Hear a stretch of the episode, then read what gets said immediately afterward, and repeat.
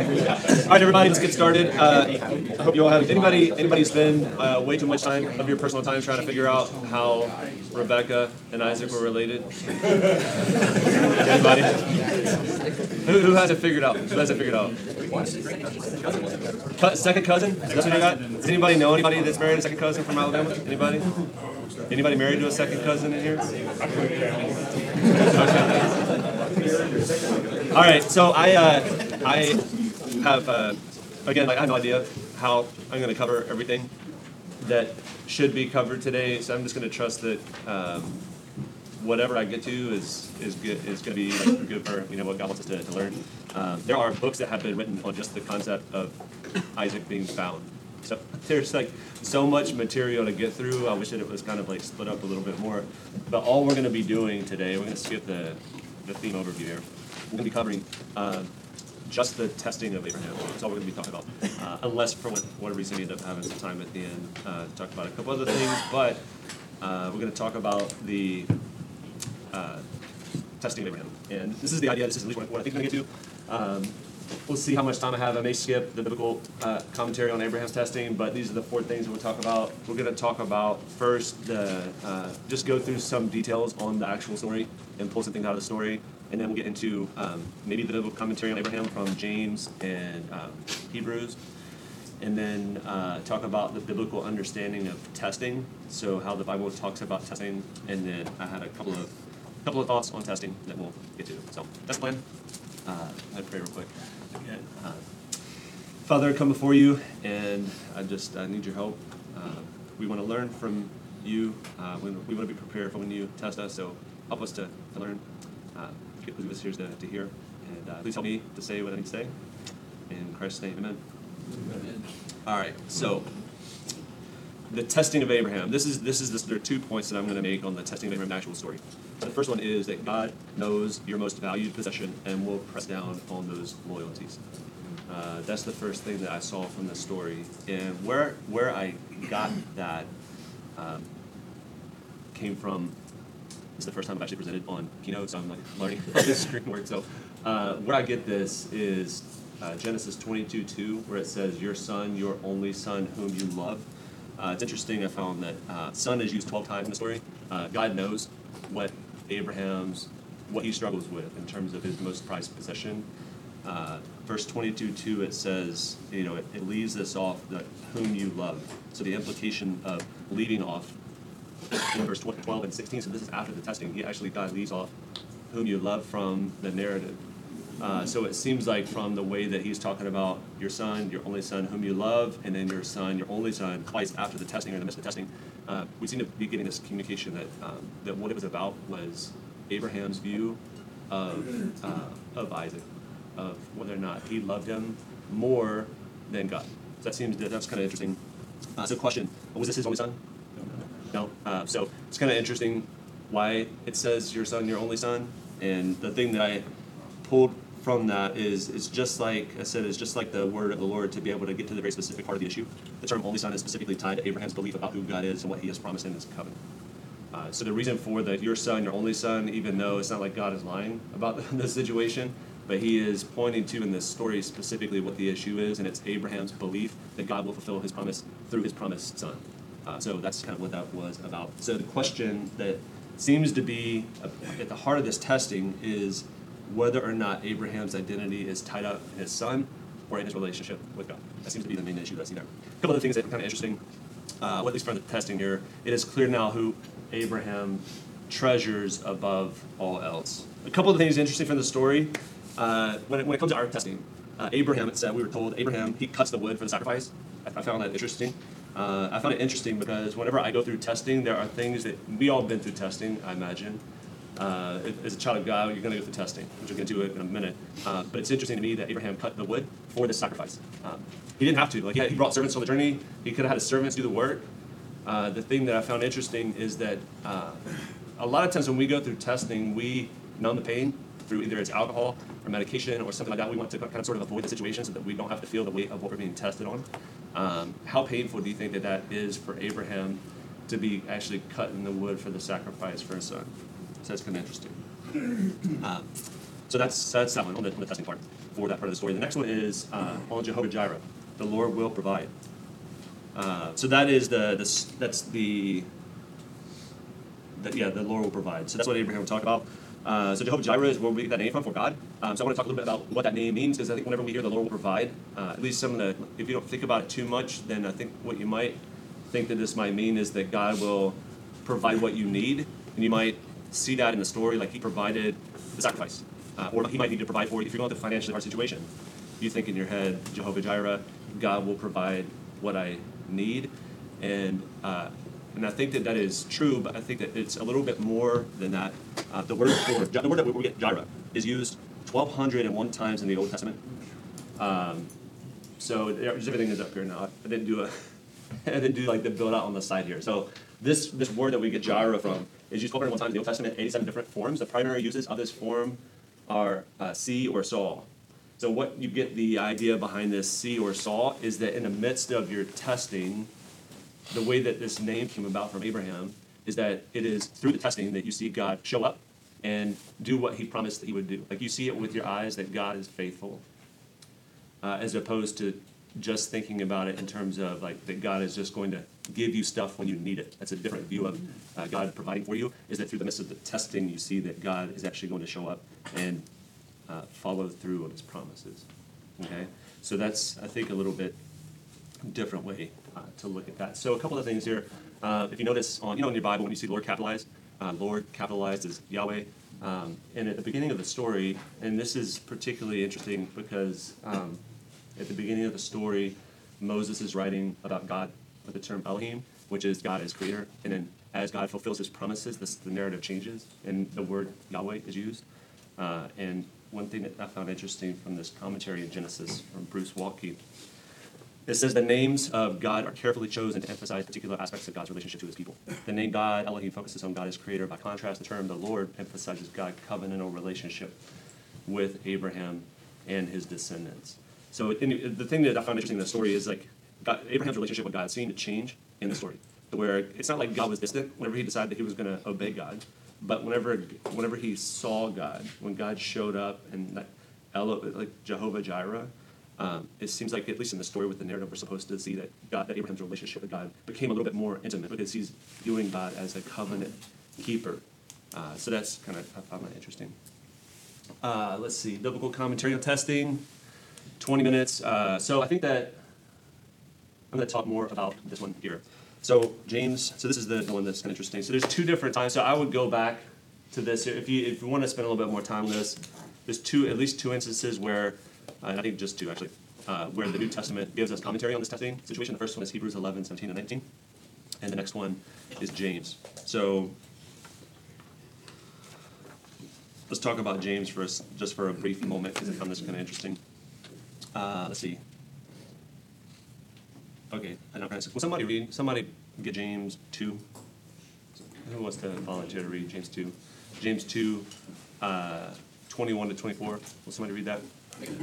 Okay, thank you. So before before you read that, so again, two instances where uh, you know if you want to go back to read Hebrews eleven, that's kind of an interesting story. Um, but from James two, uh, actually, you know what? I have it up here. I don't know one thing. I don't know how Brian teaches this early in the morning. uh, so it's up here, so you don't actually have to look at it. Uh, so what you know, what you can do is look at James 2, 14 to 24 to get the whole context, but it's 21 to 24 that is um, particularly interesting to me to talk about. So yeah, so so since you went ahead and volunteered, can you just read what's on the screen here? Was, was not Abraham our father justified by works when he offered up his son Isaac on the altar? You see that faith was active along with his works, and faith was completed by his works. And the scripture was fulfilled, it says, Abraham believed God, and it was counted to him as righteousness. And he was called friend of God.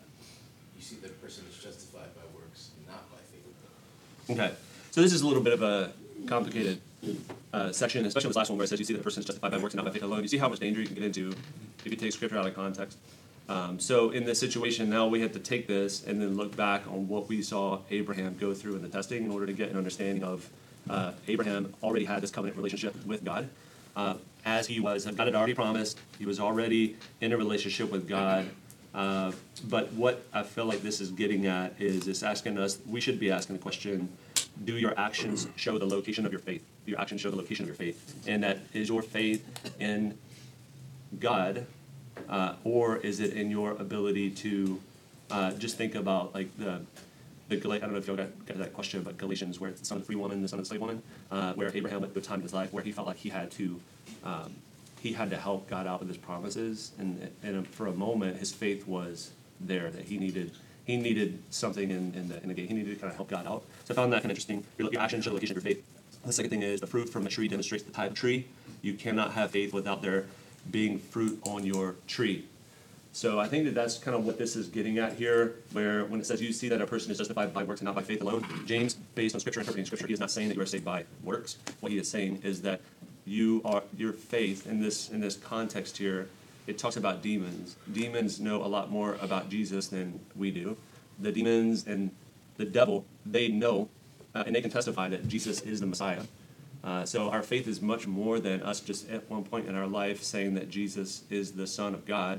You saw in Jesus' ministry that the demons even said that whenever they encountered him. So that is a little bit about what this is getting at here, why he brings out the demons, because our, you know, Jesus had these parables about the fruit, the tree. Uh, like, if you say that you are a Christian and your fruit and your tree has no fruit, then you are not a Christian. What you think about that fruit is what he's getting at. This this works. Like if God tells you to do something and you don't do it, then you have to wonder why. What are you doing? Are, is all you're doing in your life just saying that I believe in God, but when He asks you to do something and takes you through a test, what's the outcome of that test? That makes sense? Uh, so that's the biblical commentary on testing. Uh, biblical understanding of testing. This is this is like super interesting to me. Um, this is where I had I had so many verses I could have read all of them um, on this, but the biblical understanding of testing. There are these there's two ideas, two categories that I that I saw when I was thinking about testing. One is like that part in James 1:13 where it says James 1:13. I'm going to read this part here. So James, so James 1, 12 to 15. So this is the first category that you can of testing, uh, where you have in your mind where it says that God, that you can't say to God test, um, but then you see all this testing. So that's what James 1, 12 to 15 talks about. It says, Blessed is the man who remains steadfast under trial, and when he has stood the test, he will receive the crown of life, which God has promised to those who love him. Let no one say when he is tempted, that tempted is the same word as the trial word. So we, we can't just kind of work around this and say, like, this is not a test, um, because what it's saying is, let no one say when he is tempted or tested, I am being tested by God. Uh, tempted is the translation for the ESV, same word though. For God cannot be tempted with evil, and he himself tempts no one. But each person is tempted when he is lured and enticed by his own desire. Then desire, when it is conceived, is birth of sin, and sin, when it's fully grown, brings forth death. So how do we, what do we think about this? I mean, I kind of already spilled the beans here. Uh, what you think about when it comes to this type of testing that James is talking about is what you see in Proverbs when Proverbs talks about the woman on the corner that's trying to get you to come in and sleep with her, and inside the house is death. That's the kind of testing that comes from malice or a bad place. Or what you think about in our culture, influencers who put in their bio a link to their OnlyFans account to try to get you to click on it and then do whatever you know is done on OnlyFans. Like that is a temptation with evil intent. That is something that God cannot do. Uh, so that's how you think about James when it comes to testing. That, that's a category for testing, and that kind of testing with an evil intent that does not come from God. That is just part of the human condition, the flesh, all those things. That's that's one category for testing. The next part of testing, uh, there are. I think I have a few things here, but there there are a few, few things here on the testing that I want to talk about in the other category, the, the part that comes from God. One, testing exposes our heart. Okay, that's the first thing. Testing exposes our heart. Deuteronomy 8 2 says, And you remember, you shall remember the whole way that the Lord your God has led you these 40 years in the wilderness, that he might humble you, testing you to know what is in your heart, whether you would keep his commandments or not. So we see that testing from God in the wilderness is exposing the heart of the folks that are, that are traveling through the wilderness. Um, the next one I want to talk about is Proverbs 17 13. The crucible is for silver, and the furnace is for gold, and the Lord tests the heart. Uh, so the crucible is for silver, the furnace is for gold. Um, many of y'all ever used a, um, an anvil in a furnace? Anybody done that before? Like make made a knife through yeah with a furnace. So it's very it's very like violent process whenever you are uh, making a knife. So I, I was I was over. I'm not gonna spend. Anyways, I don't have enough time for this, but the basic idea is whenever you heat something up in order to shape it, it's a very violent process. The heat is hot. The, the hammer is like sparks are flying everywhere. Like it is not an easy process to go through testing in order to be shaped by uh, the kind of testing that God that God does on us. So testing exposes the heart. So when that testing happens, what is in our heart will be revealed. So what was revealed in the in the wilderness? Whenever God tested their heart. Grumbling, stiff necked. They had to wander for four years and die off so that, you know, a new generation could come. But while the new generation was being tested, like, you know, God was revealing what was in the heart. Well, and as far as Abraham, his test revealed what was in his heart, which is my son, whom you love, or my son, to uh, your, your son, and then the, the whom you love part. Like, Abraham loved God above all else, is what we saw in that test. Uh, so it exposes our heart. First thing, uh, testing reveals our foundation. Uh, so Jeremiah 17, 7 to 8. Uh, and I'm going to read that, and then Matthew 7. So the idea here is that when when the Bible talks about things like heat, um, and what we see in Matthew 7, floods, wind, the wind blew, beat the house, all the things we're going to read here, think of that as testing. When you go through life and difficult things happen, uh, that's testing your foundation. Uh, the, the things that are happening in your life, the Bible is talking about them in terms of a, a storm in your life. Okay. So the first thing here, Jeremiah 17, 7, 8 says, Blessed is the man who trusts in the Lord, whose trust is the Lord. He is like a tree planted by water that sends out its roots by the stream. It does not fear when heat comes, for its leaves remain green, and is not anxious in the year of drought, for it does not cease to bear fruit. So the, the testing in this moment would be um, heat coming, the year of the drought. So this tree has, as it's tested, has a particular foundation, which is the Lord, that is producing fruit even in difficult circumstances. Okay? The next thing I want to talk about is Matthew 7, 24 to 27. Everyone then who hears these words of mine, says Jesus, and does them will be like a wise man who built his house on the rock. And the rain fell, and the floods came, and the wind blew and beat on that house. But it did not fall, because it had been founded on the rock. And everyone who hears these words of mine and does not do them will be like a foolish man who built his house on the sand. And the rain fell, and the floods came, and the winds blew and beat against that house, and it fell. And great was the fall. Uh, so as you're going through a time of testing, your foundation uh, it is going to it's going to shake. It's going to shake in terms of like not falling, but the wind is still blowing on your house. And and you can't you can't know what your foundation is until after the storm. Because if it's not on the rock, then after the storm, you, your house is going to fall. So a lot of times this like deep relationship that you have with God and your trust in Him, you're not going to really know until you go through some significant testing in your life. Uh, and that's how good God is to grow our faith and our intimacy with Him by taking us through very difficult storms. And that's what the testing is. Testing produces endurance. Not going to go go there.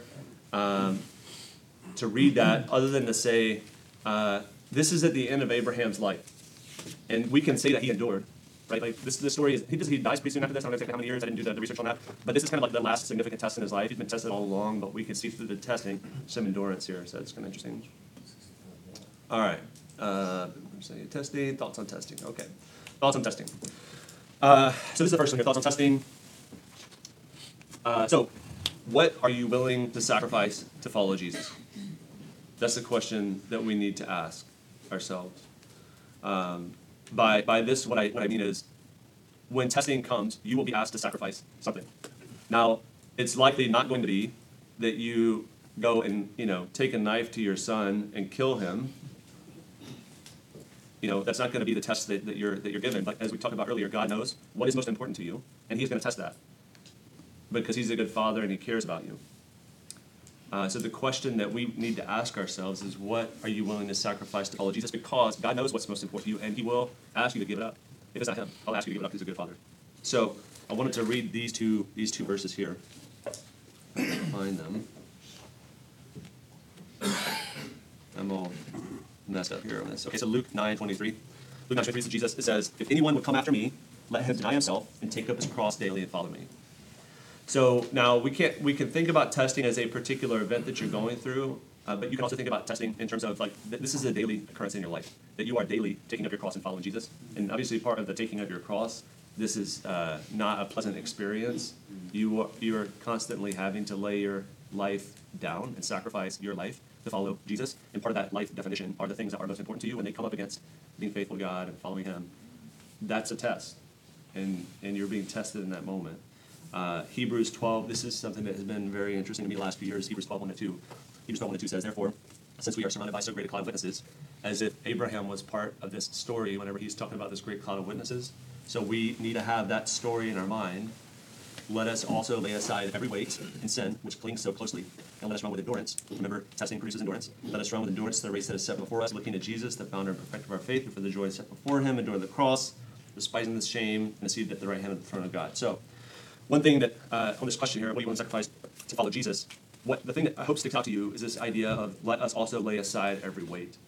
This lay aside every weight are the things that come into your mind that are slowing you down in your race to be faithful in your walk with Jesus. So there will be things that God brings to your mind that you know are slowing you down.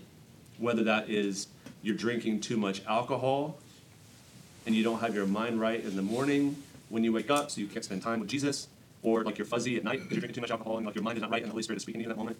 If there are things that you are looking at that you shouldn't look at, uh, if it is anything like that that you know is part of your life that is slowing you down, and it doesn't even have to be a bad thing. It can be something that is hindering you from being as faithful as you should be.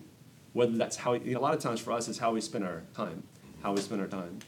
Uh, if there is something in your life that is slowing you down in your walk with Jesus, what you need to think about is, uh, based on what you saw in Abraham's life, are you willing to lay it aside so that you can more faithfully follow Jesus?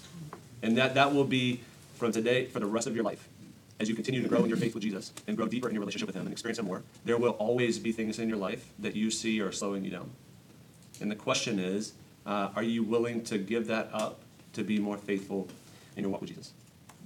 Uh, do we desire the things we get from God or God Himself? Is what we saw. Uh, I think that this is one of the questions um, that will come up when we ask the question, "What are you willing to sacrifice to follow Jesus?" Um, so that's another way to think about that question. Um, two minutes ago, one minute. Uh, this is another another question here to think through. We've been given the promise of eternal life. Do we think that we can now just live how we want and believe that the testing of, of our faith does not have to produce good fruit? This goes back to what I was saying before. It is not enough to just say that you believe in Jesus, because the demons believe in Jesus. Uh, if your through your testing, if you do not see fruit in your life, then you have to wonder what your foundation is. Because what's important in that parable that Jesus told is that when the storms come, the, at the other end of that storm, uh, is your house still standing? Uh, is your tree bearing fruit in the drought? Like that's the kind of examination that we should be doing in our life uh, to know whether or not that we belong to Jesus. Uh, because as a good father would do, we will be tested. We will be tested. We will be taken through the storm. And on the other side of this is a deeper relationship with Jesus for those who are in Christ. You will have a deeper relationship with Jesus and understand the promises of God even more than you do uh, today. All right? So I think that's all I have time for. Um, thanks for listening to me. Hopefully this for you feel. Um, let's pray and then we'll get, get out of here. Anything I'm supposed to say at the end here? Jacob? No? Okay. Uh, Father, we come before you and um, pray that as we are tested, uh, that we would keep our eyes uh, fixed on you, Jesus. Thank you that, um, that we can be assured that um, because you love us, that you will test us so that we can grow in our intimacy with you. Um, so help us to be faithful, help us to follow you, and I pray all this in Christ's name, amen.